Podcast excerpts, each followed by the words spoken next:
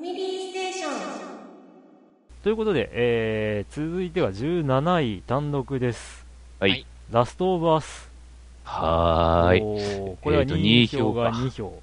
うん、6点。6ポイント。はーい。うん。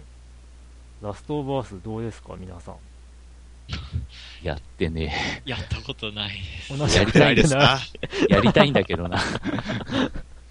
PS4 でも出てるからやりたいんだけど。おー。いいじゃないですか。そうです。やりたいですね。うん結構、まあ結局あの、なんというか、あのー変なゾンビじゃないけど、そっち系の敵もおれば、普通の人間もおるんですよね。敵には。ああ、そうなんですかね。うん。結局なんかそのなんかに感染した人間と、うん。まともな人間と。うんうんまあそうですね、去年か一昨年ぐらいから、こう、若干、ブームというか、うん。あのゾンビもの。の、まあ、流れで来てますよね。まあ、いろいろ、うん話は聞くけど、なんとも言えないな。えー、確かあの、女の子とて、一緒に、うん、旅をするというか、冒険する感じなんですけど、この女の子の造形が、えーっと、インセプションのアリアドネ役の子をモデルにしてるんじゃないかみたいな話も聞いたんですけど、うん。うん。あれ、うん。この17位なのに語られない 話だという。全くこう、したこともないし、全然情報も入ってなかったんで。うんああ、名前知ってるなっていうぐらいしかないね。ないね。してねえな、ゲームみたいな。でも申し訳ない2位と2票が2人入れられてるってことですね。はい、そうですね。あコメントを。うん、じゃあちょっとコメントを拾ってみましょうか。えっ、と、お一人様は、えっ、と、こっちは、あーライデンさんという方が、えー入れてますけど、えーこのソフトはハードとの合わせ買いで入手したものって書いてありますーね。ほあーあんまりちょっと、まあ、それ以上のコメントはないのですが。う。でも、ハード買っちゃうぐらいには期待の一作だったんですよね。ねえっ、と、もう一人の方が、えっ、と、勝元さんという方ですね。うんあ、こちら一応コメントがあります。えっ、と、ずっと気になっていて、話題性も抜群のソフトなので、いつかプレイしたいと思っていたところ、たまたま SC の検証に当選してソフトを手に入れました。あーストーリーもゲーム性も良く、中でもグラフィックは圧巻で、知人の CG デザイナー曰く、技術的にも PS3 の天井の出来だそうです。えー久々の TPS でしたが、とても楽しめました。おーうんうんうんうんはい。はい、そんなとこですか。ごめんなさい。あ、でもこれすげえな。なんか、なんか、英国アカデミー賞ゲーム部門ストーリー賞取ってますよ、これ。おおー なんか、すごい賞取ってますね。えいろんなところの。うんうんうん。世界的に結構話題のっていう感じですかね。なんか英国アカデミー賞取りまくってますね。演技賞とか音楽賞とか。まあ、どれぐらいの権威あるのか知らないけど。いやいやいや、まあ、海外芸の、ね、えー、飛躍というか、うんうん。うん。もう本当、ね、最近、昨今、まあ最近は、もう海外製だからとか、日本芸だからとか、そういうのはもう、あんまり 意味がない言葉にななりつつありますけど、うーん。面白いからみんなやるっていう。まあまあね。うんは、はい。続いて、えー、いよいよ、そうですね。いよいよ。実は17位の次がうんトップ10におなります。うん、ということまあはえー16本あるってことですね。そういうことです。はい、では第10位なんはい、です10位が、タイ。10位タイで、はい。はい、えーマインクラフト、うん。テラリア、はい。フォルツァホライゾン2、うん。ガンダムブレイカー2、スカイリム、えーラブライブ、スクールアイドルフェスティバル、うん。ファイナルファンタジー14、はい。ということで、えうん。ー、1票1票、2票1票ずつという、うん。のゲームですね。八まあ、票それなりに、あの、うんなんというか、まあ、うん名の知れたゲームどもが、うん、ちゃんと来てますね。マインクラフトとテラリアが並ぶっていう、これもなかなか うん趣深いんで。そうやそね。うね。確かに。うん、まあよくね、比べられるゲームだったりしますが、どちらもドットで、ドドット風に書かれたうん。世界というか、そうね。テラリアはドットなのかな？まあ、まあ、ドットっぽいような。うん。まあそんな中で、こう、物を集めて作ったりとか、ううんん。で、敵と、出てくる敵と戦ったりとか、そういううん。ゲームですすそうでね。ね。そうそうそう。うんえー、他だと、スカイリムはここに、そう、スカスカイリムがここに。うん。うん。わかりますよ。拡張、拡張版やっと遊んでますから。楽しいですよ。相変わらず。ね、我が家ではあの収録環境を整えるために年末にパソコン、デスクトップをこう新調しまして、ええ。ええ、で、それが、まあ、あの、パソコン方々では、あの、現状最、最強の、あの、スペックっていう風に、まあ、その、そのお店の中ではですね、まあ、歌われていた、あの、ものを買いまして、まあ、当然グラフィックとかも、もう飛躍的にアップして、で、スカイリムをつけてみると、うわあこんな遠くまで見えるんだ、みたいな、そそんな感動が 味わえるという。うん。で、さっき、まあ、ちらっと話しました。画面も大きくなってるので、あの、あの、ディスプレイもでっかいの買いまして、わあ、すげえっていう、うん何年前のゲームに こ、なぜこんな感動してるんだっていう。でもできたらやっぱパソコンでやってほしいね、これ。うん。コンシューマーで遊んでるっていう人もいるかもしれいるかもしれないやけど、うん。パソコンで遊ぶと、なんかまた世界が変わるからね。世界は違うね、ほんとやっぱ。うん全然違うグからね。ラフィックは全然違うわ。そそしてその中で、ね、あの、自由、ほぼ、ほぼ自由に冒険できるという。そう、そうですよ。で、まあ、意外なのは、意外と多そうなのに、ファイナルファンタジー14が、まあ、うん。意外と票がなかったかなっていう。今、うん中断、中断してますけど、鬼畜ゲーですよ、これは。すげえって。あうんとはいえ、まあ、ネットロープレだったらそうかなっていう。ほんと鬼畜ゲーですよ、これ。アクションゲームっすからね。やると分かると。アクション？アクションですよ、もうほぼ。どこに、なんていうんやろう、このタイミングで、あの、これを仕掛けてくれんと即時にが待ってるんですよね。はいわゆる。ここでファイル当ててくれんと全員死ぬからよろしく、みたいな。あ。ええだから、あの、窓押し系の人らとか、ものすごくストレス高いんだよね。僕、白でやってるんやけど、これね、ケアル絶対かけ損ねたら、ケアル一人しかおれへんから、あもう、あの、白さんしっかりしてくれないと即時にですからよろしくって行く前に言われてしまう。はい。学部怖いわ。あの、ネットロープでありがちな、スキルこれれ持ってない人は入ってこないでください的な。入ってください。だからこれ、あの。下手にギルドに入ってしまうとですね、あの、ええギルドの中で、あなた来ないと進まないから絶対来てねっていう状況になるんですよ。やべえ。やべえ。私が行かないとみんな死んじゃう。そう、言いにくくなってくるっていう。うんなんかね、だからギスギスファンタジーと言われてしまう悲しいところがあるんやけど、でもね、楽しいんだよね。そう言いながらも。うん、やっぱり、まあ、あの、あちこちうろうろするのはすごく楽しい。だから、惜しい、惜しい、いろんなところが惜しいよねっていつも思うところはあったかな、やってるの。夏場までずっとやってたんですけどね、これ。だからな、好きな人は好きやろうなと思うし、今一番いいが、なんていうのかな、画質で、えうん。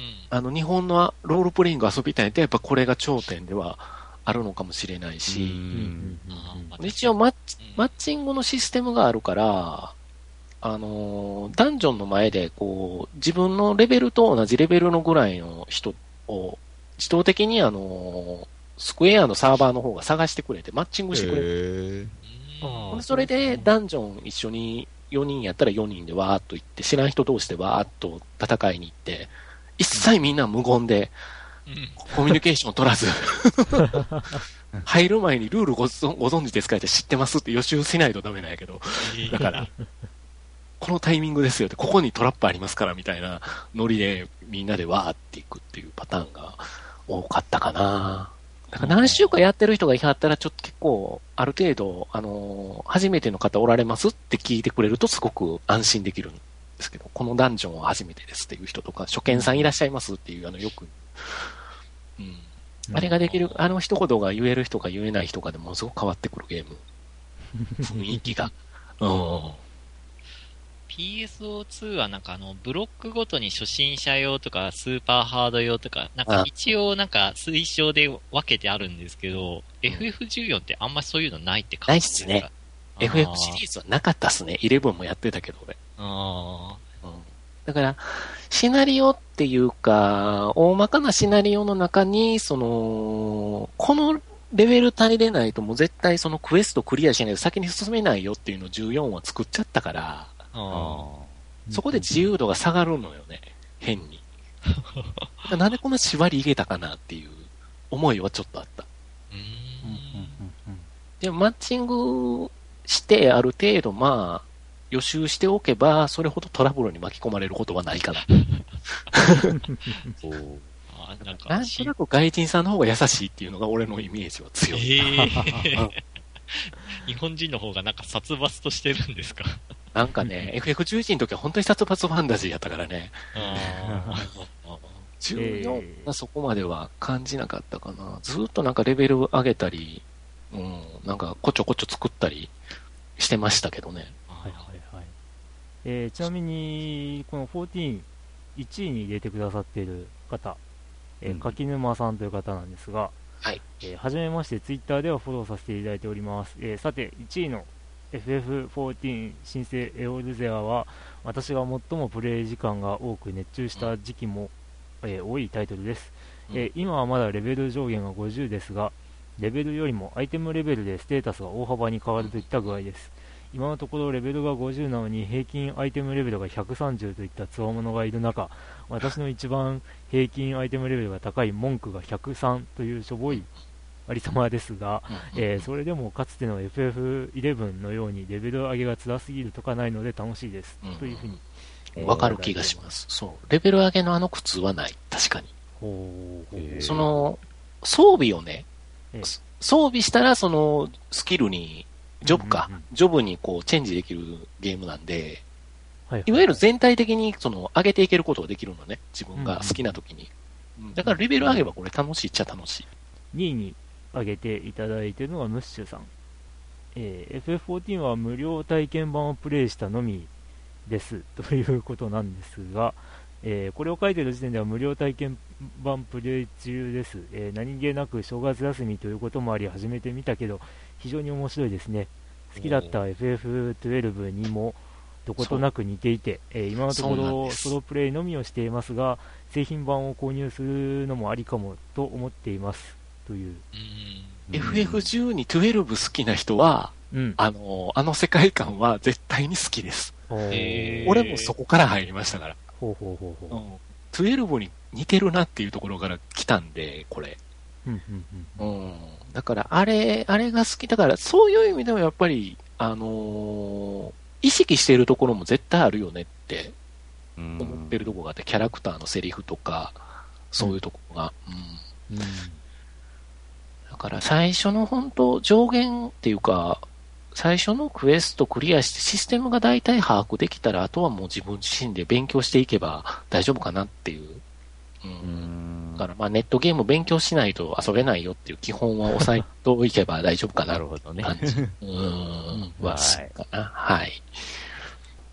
他では、ラブライブかなラブライブ、スクフェス。うん。えー、カジケンさんが1位に挙げてます。えースクフェスは2013年4月の配信日にプレイしていたのですが、少し遊んで放置。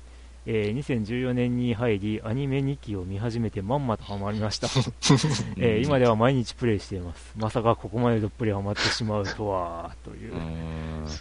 うん。ねなる本当にハマる人はハマる。あどっぷりな面白いですね。おおお面白いですけどええ、あの、深入りしちゃうとやっぱりーうん。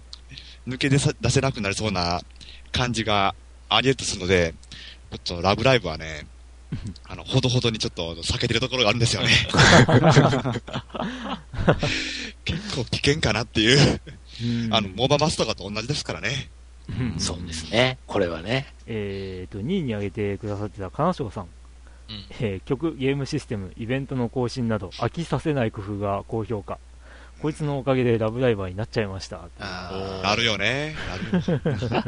だから、うんあのーくあの、ナムコプロとしては悔しいっすよ。ラブライブが上にいることはね。はいはいはい でも今のなんか勢いそうやな、どっちもあるよなとは思ってるところがあって。うんだから、あれやな。さっき、さっきの、アイアイマスと、アイマス、アイマスをずっとやってきた人間としては、あ、この携帯のゲームがまた出てきたんやって、この携帯のアニメがまた出てきたんやっていう思いはすごくうん強かったんで、うんラブライブ。だから僕も、これ、ただでさえアイマスやってるのに、ラブライブに行ってしまうと、二つともってなると、えらいことになるから避けてますね。うんうん。そっとそっと置いとこうって思ってるものの一つかな、ラブライブは。うんあーラブライブは本当に、あ、そうね、ラブライバーですよね。ラブライバーの方々の熱さを見てるとね、そうね、熱量が違うなってのがやっぱりあるんですよね。すごいなと思って。危険度が高いからうんうん。もうね、本当にあの、ずっと週末になったら、このイベントにずっとあの、通い詰めてらっしゃる方とか多いですからね。僕ラ、はい。アイドルマスターもラブライブも全然プレイしたことないですけども、だから内容もあんま詳しく知らないんですけど、なんかこれ、このなんかやりとり見てると、現実で言うと、AKB と、あももクロ？ももクロ、もしくはハロプロ。うん、あの、ーなんか、いないアイドルグループうんが、なんか、こう、競い合ってる感じが、なんか、旗から感じました。わかります、わかります。はいはいはいはいそれもある。そういうものかもしれないね、でも。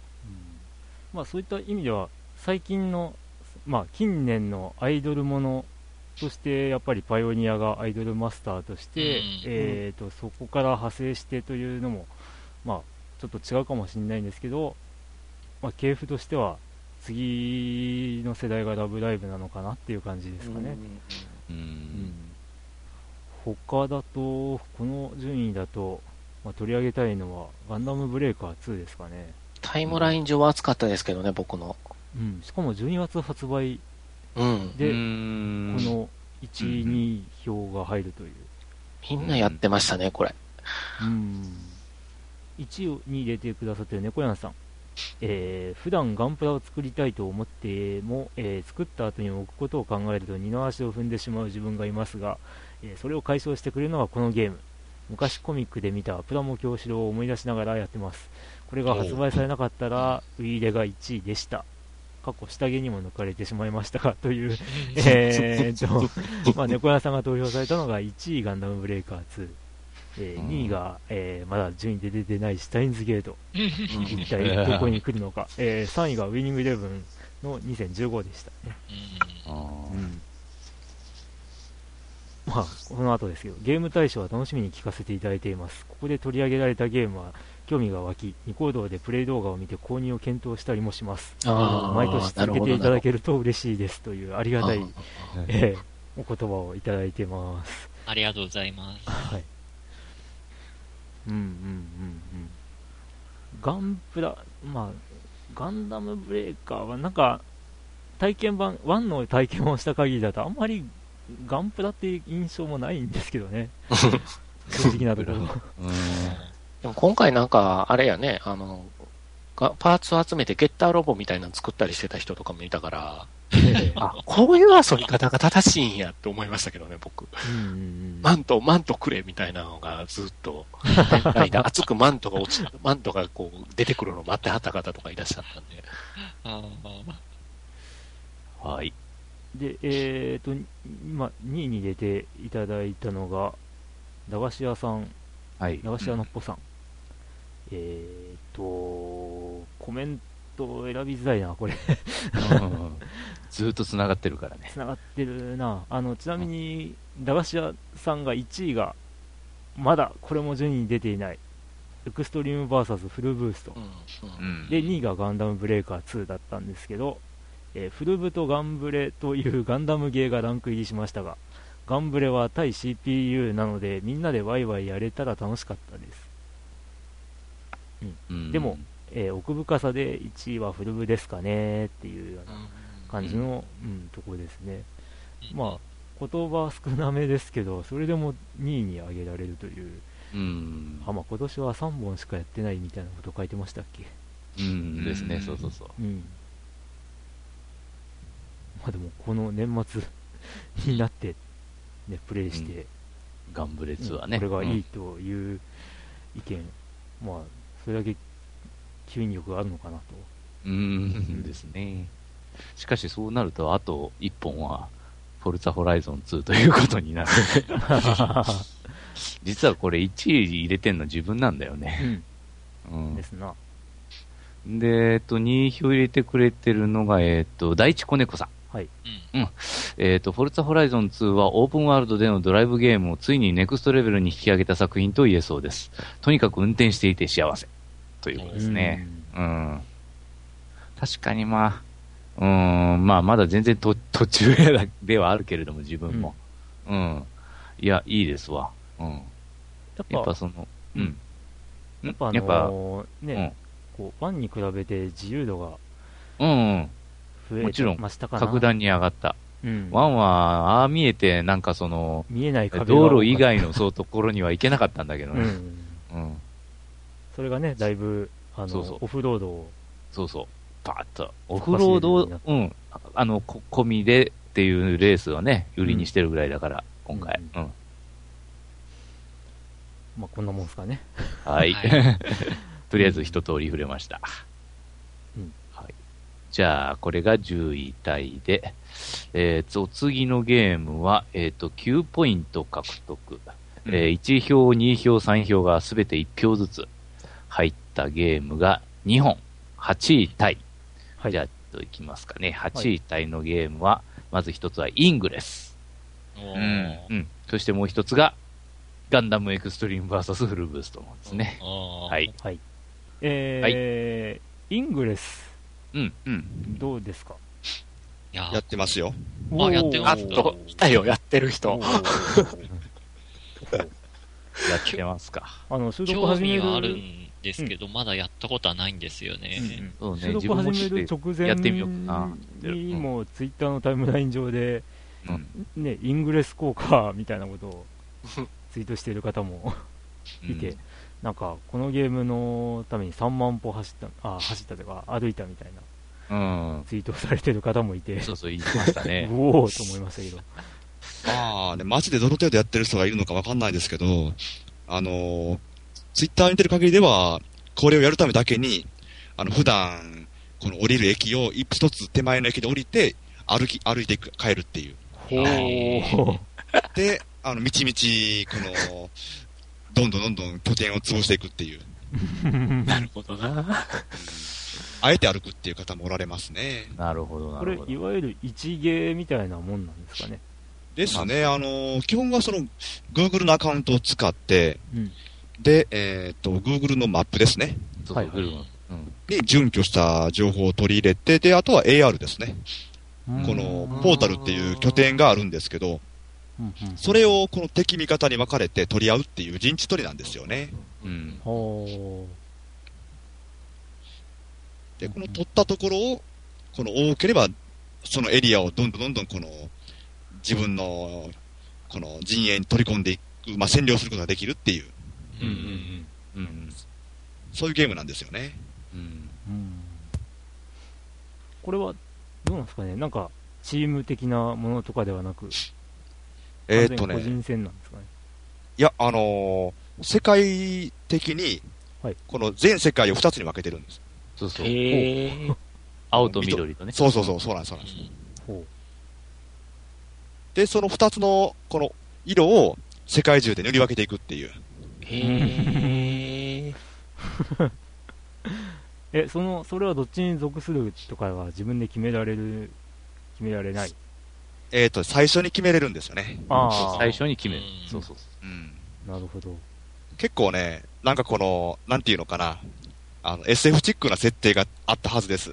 ほう。うんあ。ーなんか、それこそね、あのなんかこの、なんだかな、なんかに、は、反乱軍じゃレジスタンスかなんかかな？うんというのが出てくる。えーレジスタンスとそれを、この、なんていうのかな、世界をこの、うーん、支配と言ったらちょっと違いますけど、て帝国軍があるわけですね。そうそうそうそう。はい。そうう。いう、うん、そのなんか感じのやつそですかね二大、二大勢力のせめぎ合いと。そうなんです、そうなんです。っていうのをなんかネタにしてて、もしかしたら僕はあんま見てないですけど、えーそういうなんかこの設定とかを、うん。あの、小説に書いてる人がいるかもしれませんよね。ああ、そうかもしれないな。なんか軽いこの SF ものが作れそうな感じではうんあるんですよね。うんこういうやつって。て。えーちなみに3位に入れられた方はコメントなしうん。なんですけど、えーっとですね、まあ、ケータマンさんはいはいはい。が入れていただいてました。で、えー2位に入れていただいてたのが、えー、ナシアさん。うんえー犬の散歩の距離が2倍になり、体重とし、えー体脂肪が減りました。という、ああ、いいようね。んコメント、ことなすうん言葉少なめですけども。はい。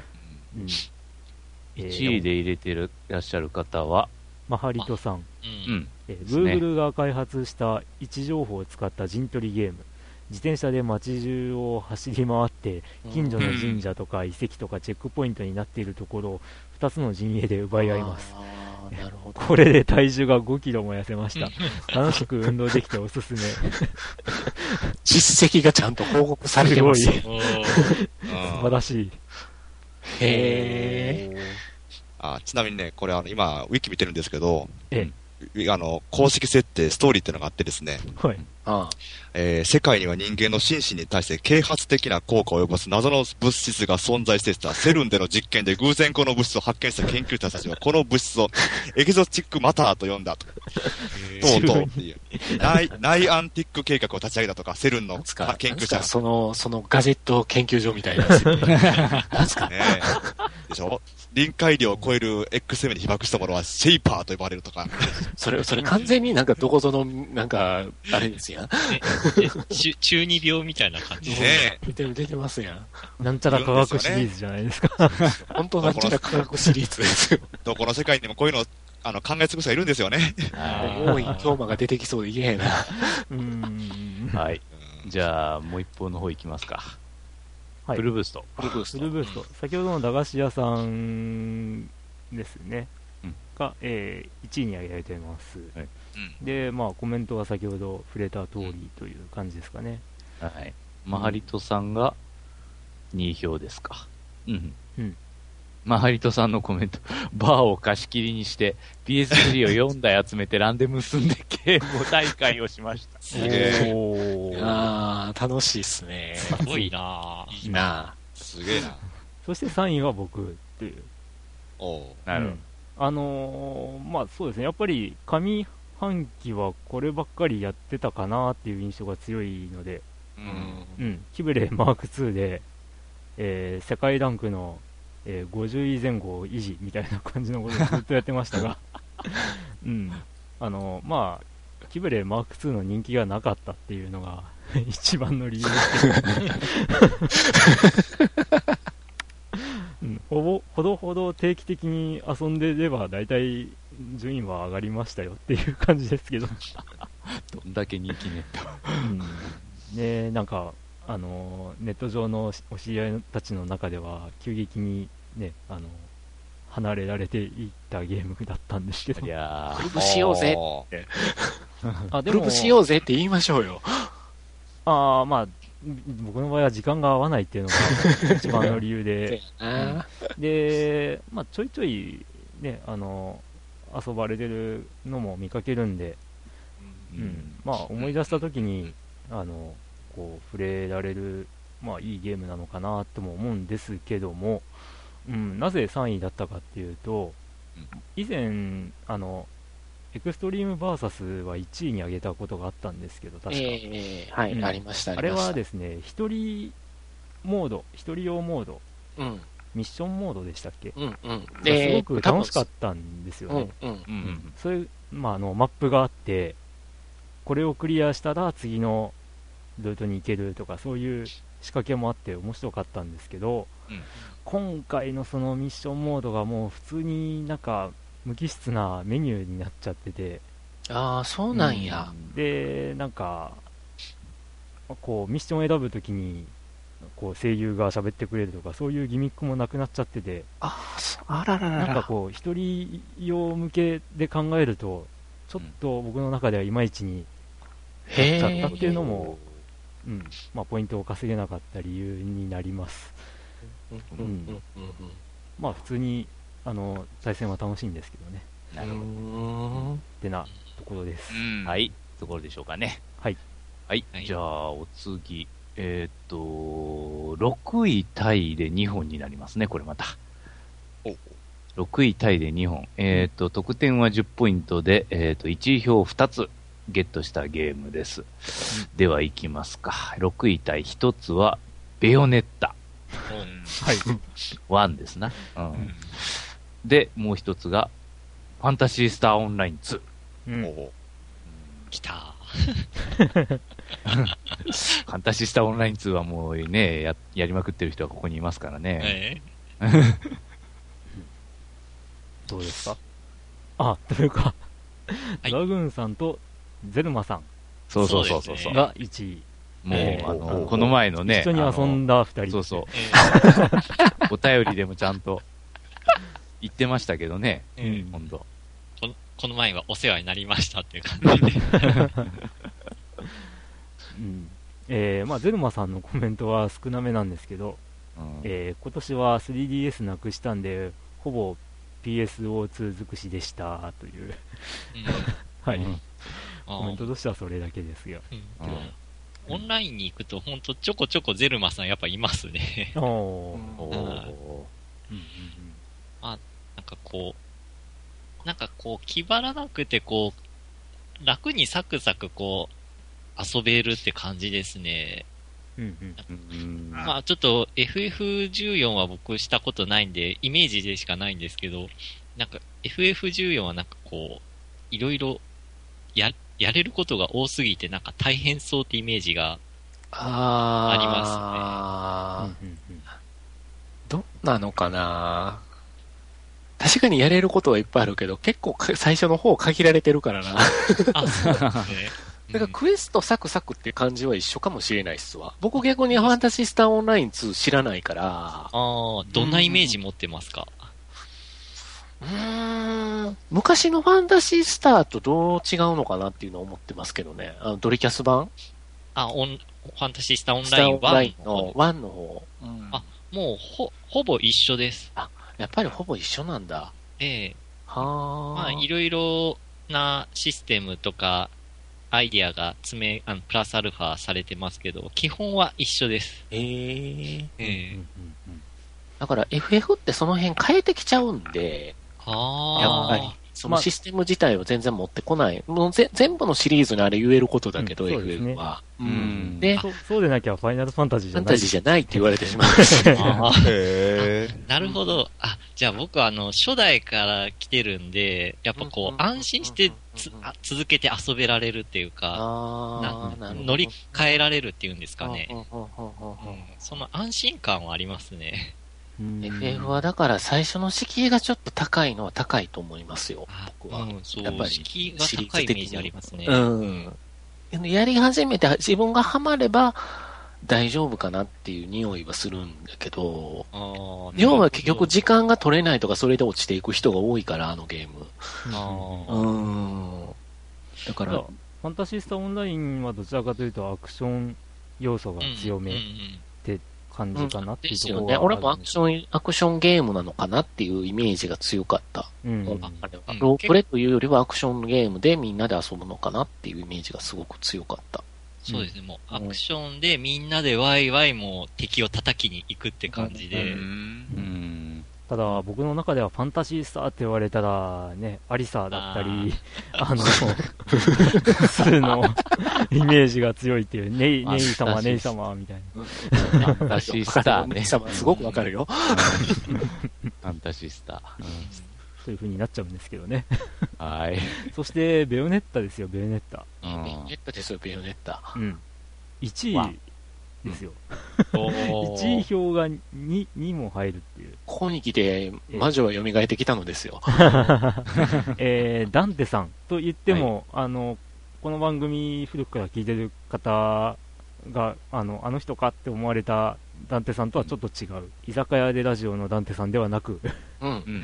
えー他のダンテさんなんですが、簡単ね。えーそうですね。1位は僕のツイッターネームの由来のデビルメイクライが大好きで、えーその女性版のイメージで好きになり、えー友人に貸していたものが帰ってきたのと、えークリンクさんが2をやったという話を聞いてまた始めましたと、うんうん。えー半蔵さんはい。は、えーまあ、コメントは特にはないんですが、あのー1位表の書き方が面白くて、えーベヨネッタ2の同梱版のベヨネッタ。こっちやねあの、別物やからね。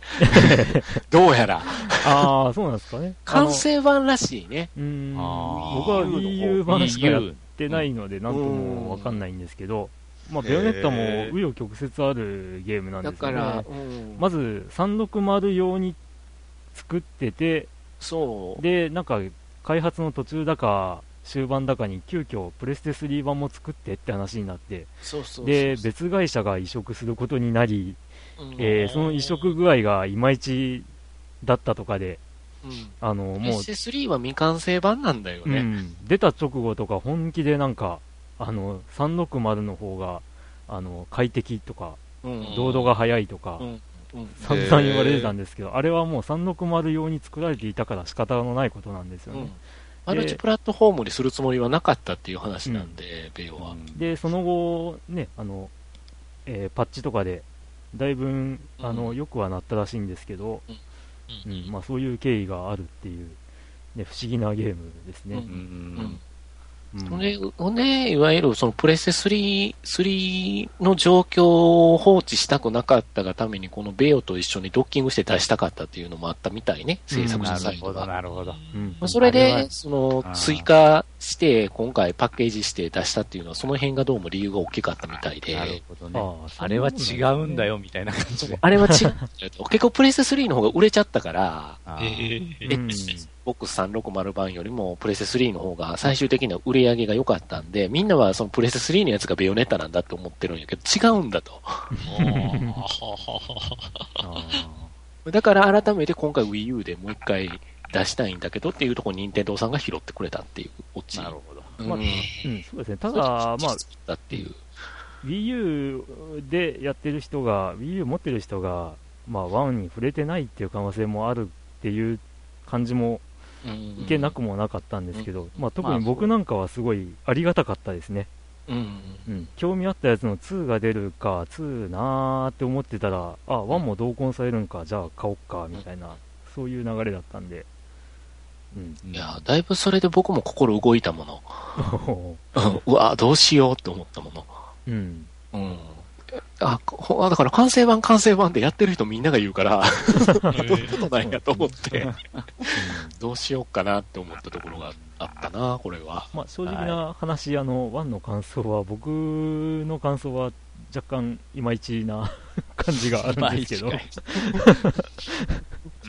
うん、まあ、この辺は本編でも、あとね、あの、リクさんのラジオでも語らせていただいたので、なるほど。えまあ、ここでは、はーい僕。は語りません。というわけで6位タイまで。はい。こんなとおこでね。送りしましたね。えーえさあ、これからは、タイという言葉は出てきませんね。う。んん。1位から5位まで、はいきっ。しり決まっております。1本。え1本ずつ。じゃあ、えー第5位の発表です。はい。妖怪ウォッチ2。おー2。まあ、順当なんでしょうか。うん。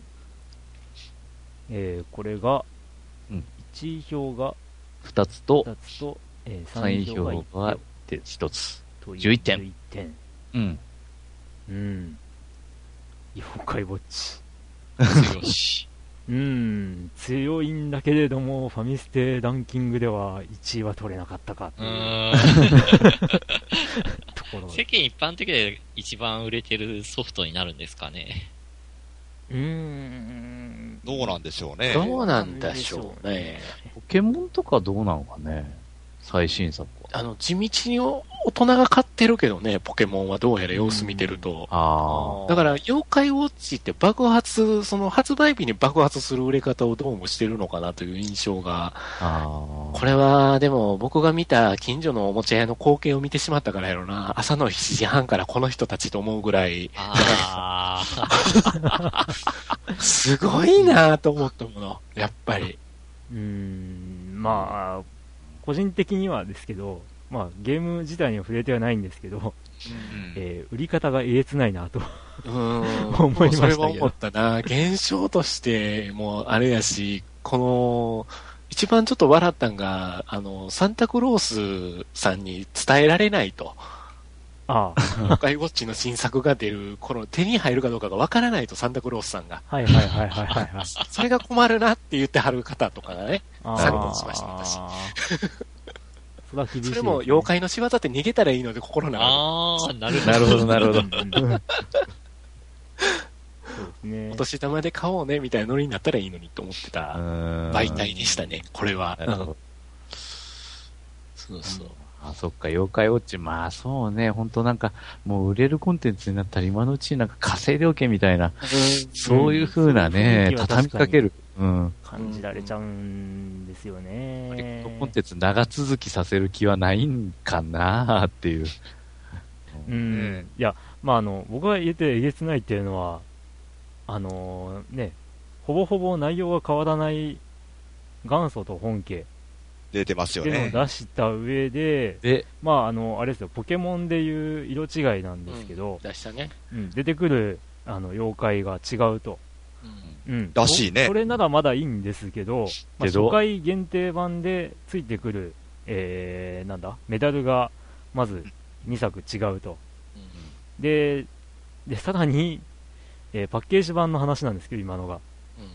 ダウンロード版でも元祖と本家があって、えーそれもどうやらパッケージ版の妖怪とも違うっていう、ええうん、元祖本家でのダウンロード版で違うと。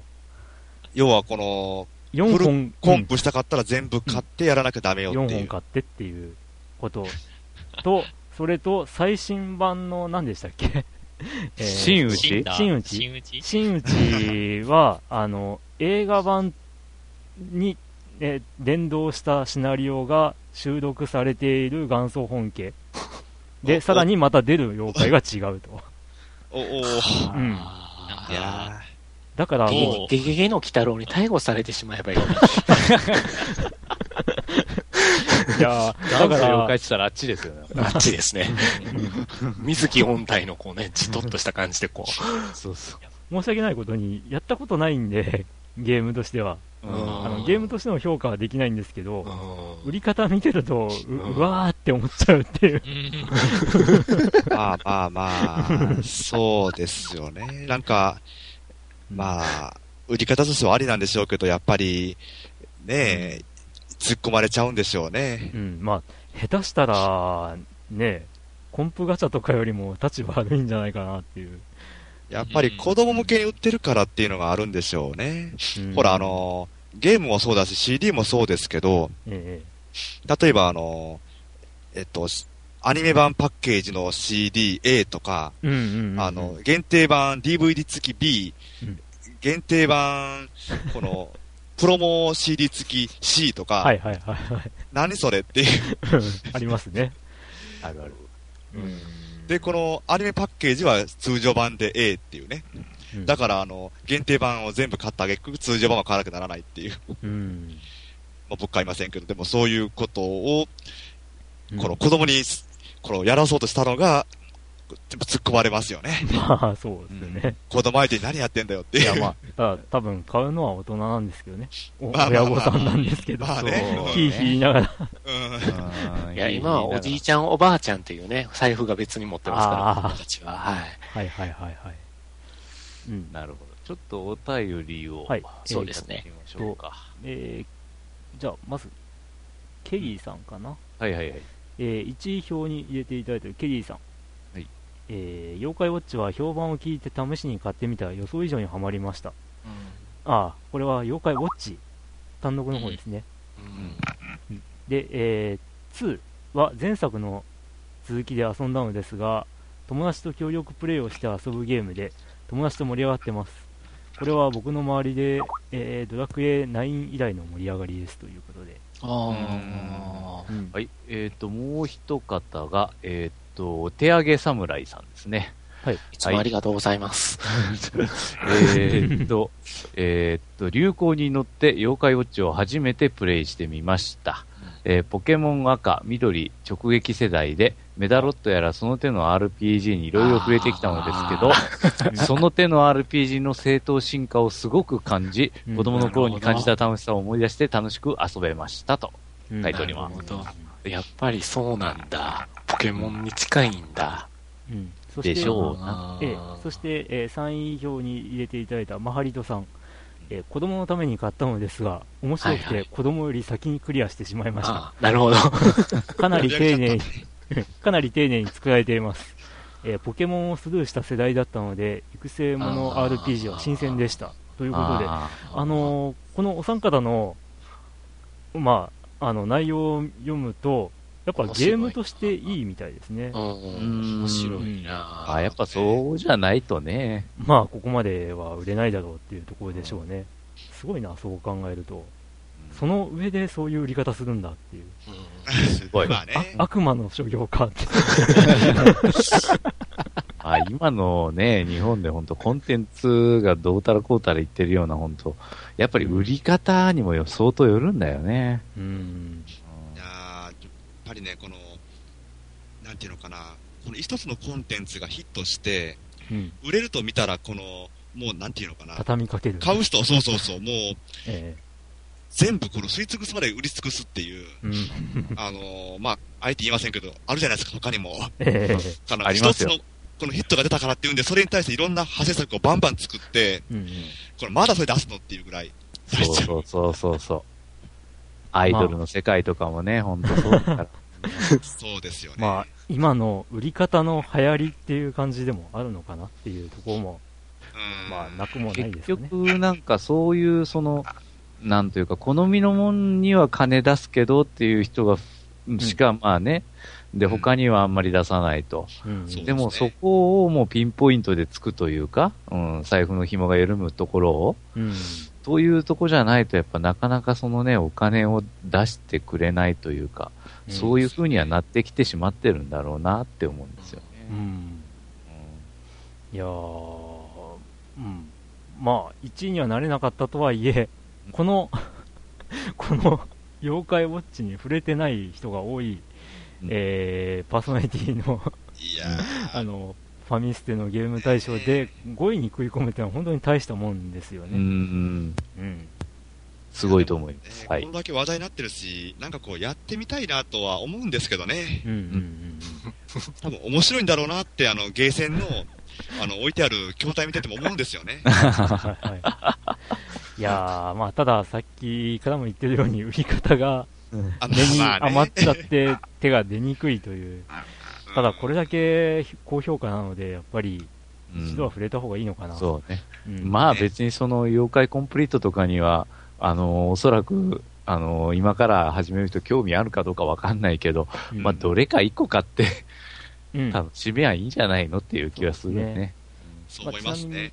あの、まあ、今回にあたって2のストーリーを調べると、なんか、妖怪ウォッチが誕生した経緯みたいなのがストーリーとして語られるみたいなので、はあなるほど。えーまあ、やる僕がやるとしたら1からやった方が楽しめるの1からかもねっていう、やってると。ううんん。そんな気配。本当に劇場版ですね。ああ、そうなんですね。はい。では、続いてが第4位、第4位。はい。えー13ポイント、えーう2位票がなんと4人、そそして3位票が1人という、えーこの気になるタイトル、熱いな。それは、シュタインズゲート。おー。咲き、おめでとう。すごいシュタインズゲート大復け活。化け物ですね。うん。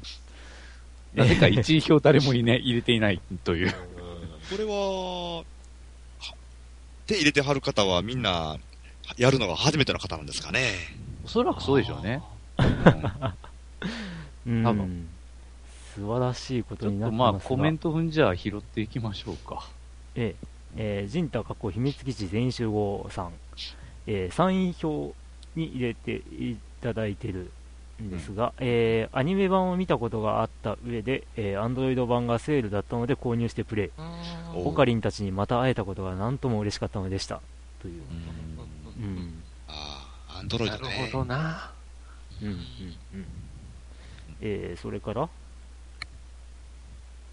えー、っと、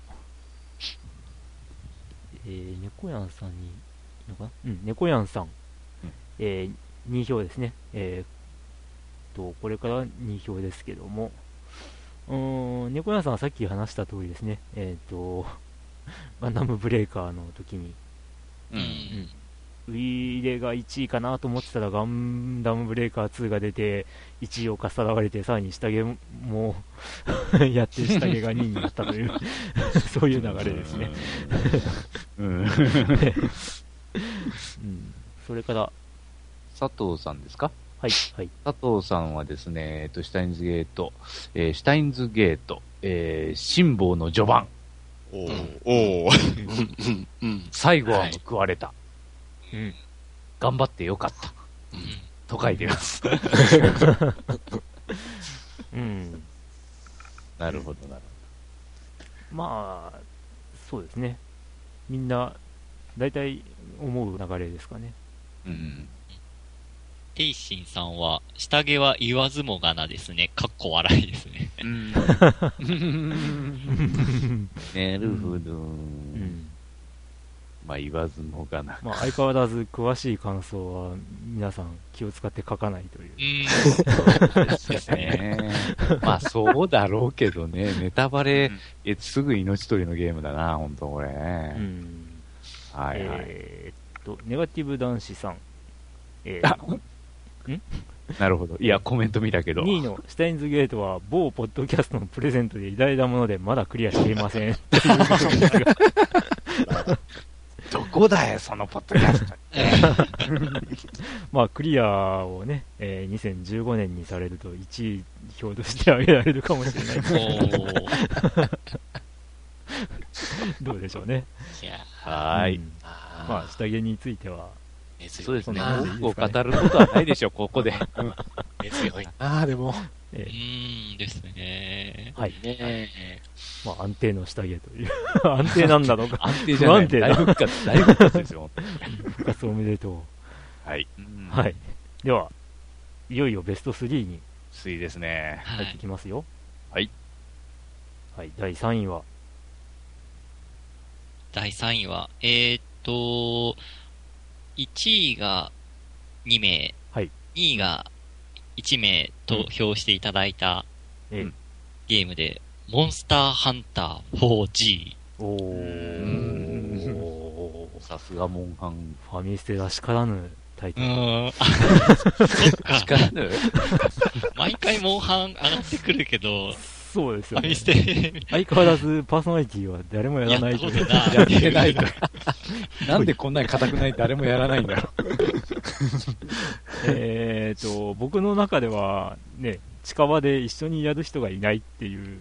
あうんのが最大の理由ですかね。そやな、それありまんな、このゲーム。僕は、あれですね、あの、恐竜系よりも、あの、未来系な PSO2 の方が好みっていうのも、PSO2 でもなんか巨大生物とか出るじゃないですか。あ、まあ出ますけど、基本宇宙船とか、あの、武器とかが入っていくものだったりとかうんいう感じなんで、うん。うん。確かにね、モンハンはずっとね、ああいうファンタジーというか、そういう世界だけど、あ、えっ、と、この点についてちょっと山下幸三さんという方がですね、はいこの方が1位が 4G で2位にモンハン4ってわざわざ書いてらっしゃる方なんですね。うんああ、はあ、はあ、はあ。えっ、と、メッセージをちょっと読みます。えっ、と、モンハン 4G はやってる。やり続けてる。アクションが好きではなかった僕が、なぜこんなにやるのか。初めてオンラインで知らない人とやった。うん。うん。面白い。嫌なこともある。けど、やっちゃう。不思議。うー ん。わかるわかる。PSO もやるとハマるのかも。あれもアクションなの？ドラグーンさん教えて。モンハン的なアクションって。多分、ほぼ同じようなゲームシステムじゃないかなと。あーうん。まあ、あそうですね。戦闘シーンとこを見た感じだと、もう、ほぼ一緒な感じですよね。なんかなるほど。ボタン叩いて、敵をどんどん叩いていくって感じで。うん。うんうんうんアクション系？なるほど。うん。さて、他には、KIM さん。KIM さん。あーうん。えー KIM さんが1位モンスターハンター 4G、えー2位がベヨネッタ2、えー3位がブレイブリーデフォルトという感感じだったんですが、えーメッセージがまとめてなんですが、うん。えーどれもループものというか作業ゲームですが、えーやればやるほど何か積み重ねる地味なものにはまった年でした、えーこの3つは3桁の時間は遊びました、えー来年はセールでまとめ買いをした初版編をやろうと思います それ、それ原文ままでしょ。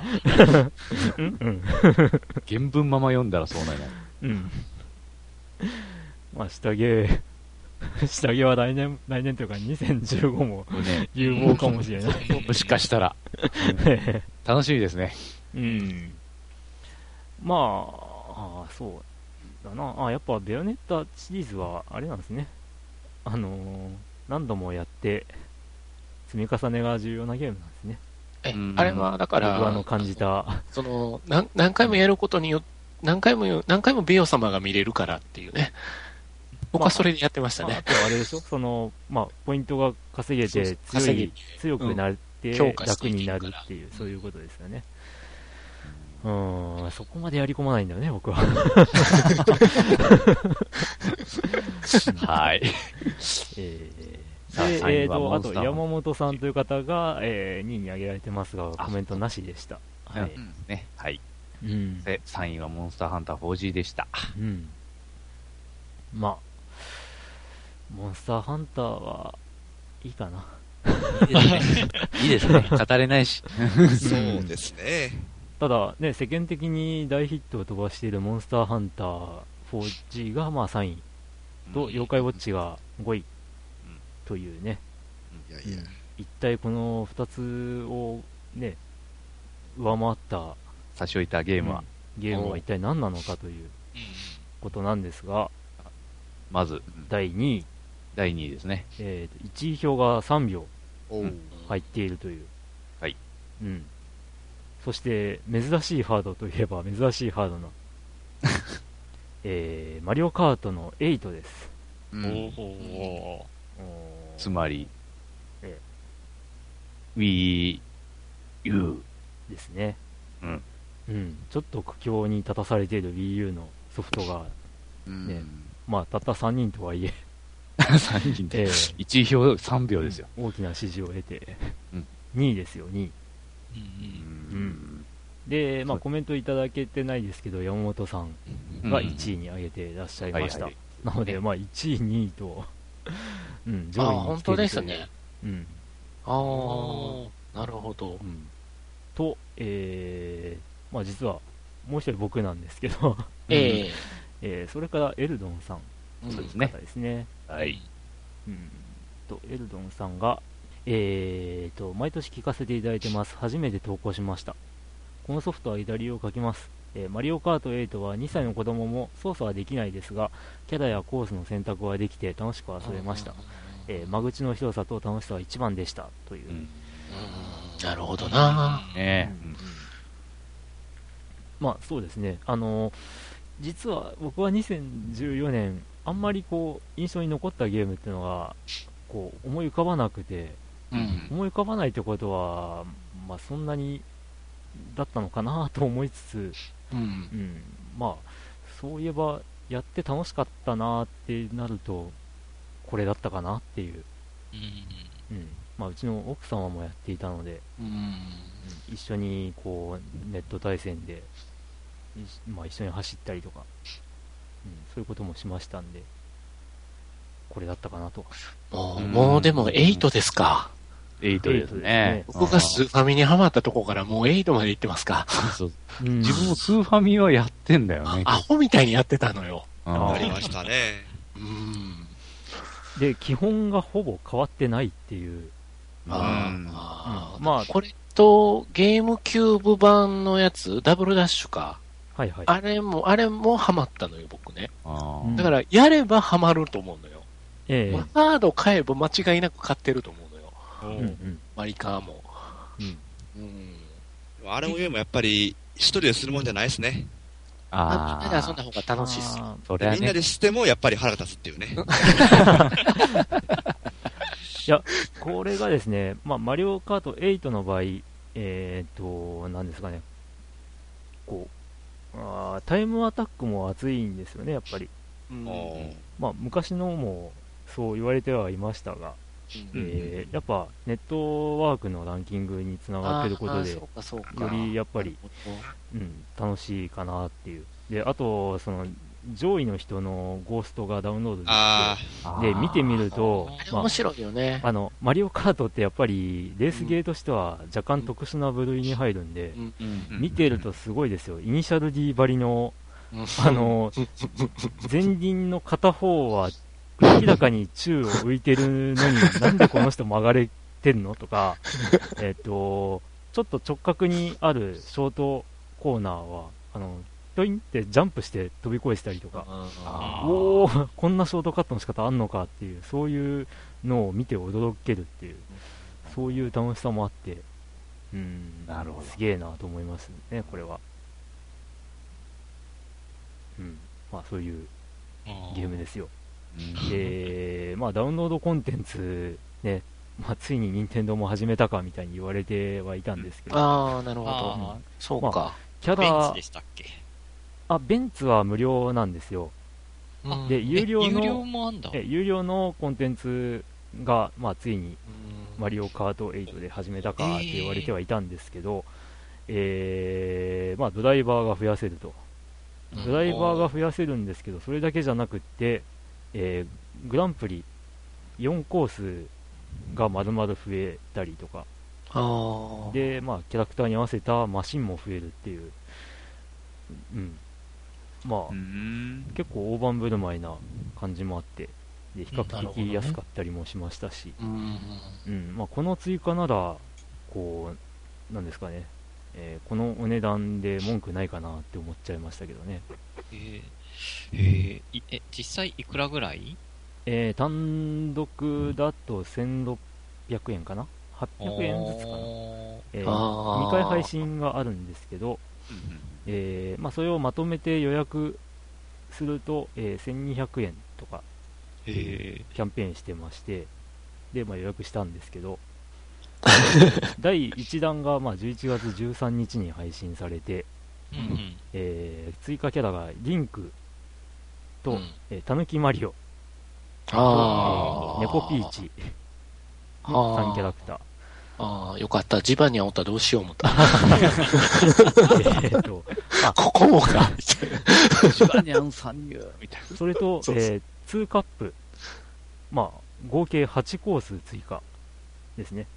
へえ。それと4台のマシンパーツはが追加されるということで、結構、あのーうん、実際にこう、追加された内容を見ると、あ。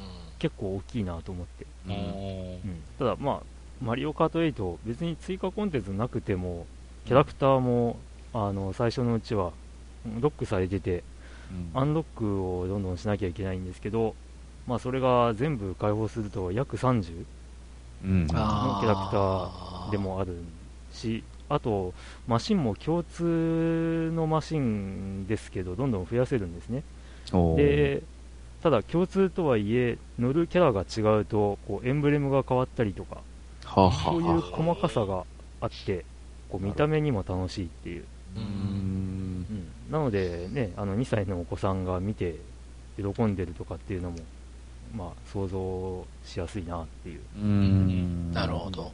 なるほど、なるほど。いややっぱりマリオシリーズ。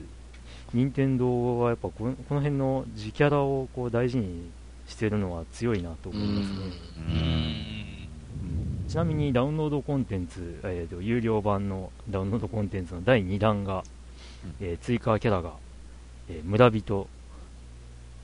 村人？動物の森の主人うん、そう、今一瞬自分も一気とか思ったんですけど。いやいやいや思ったよね。それと静江あ、あしずえさん。はい、動物の森。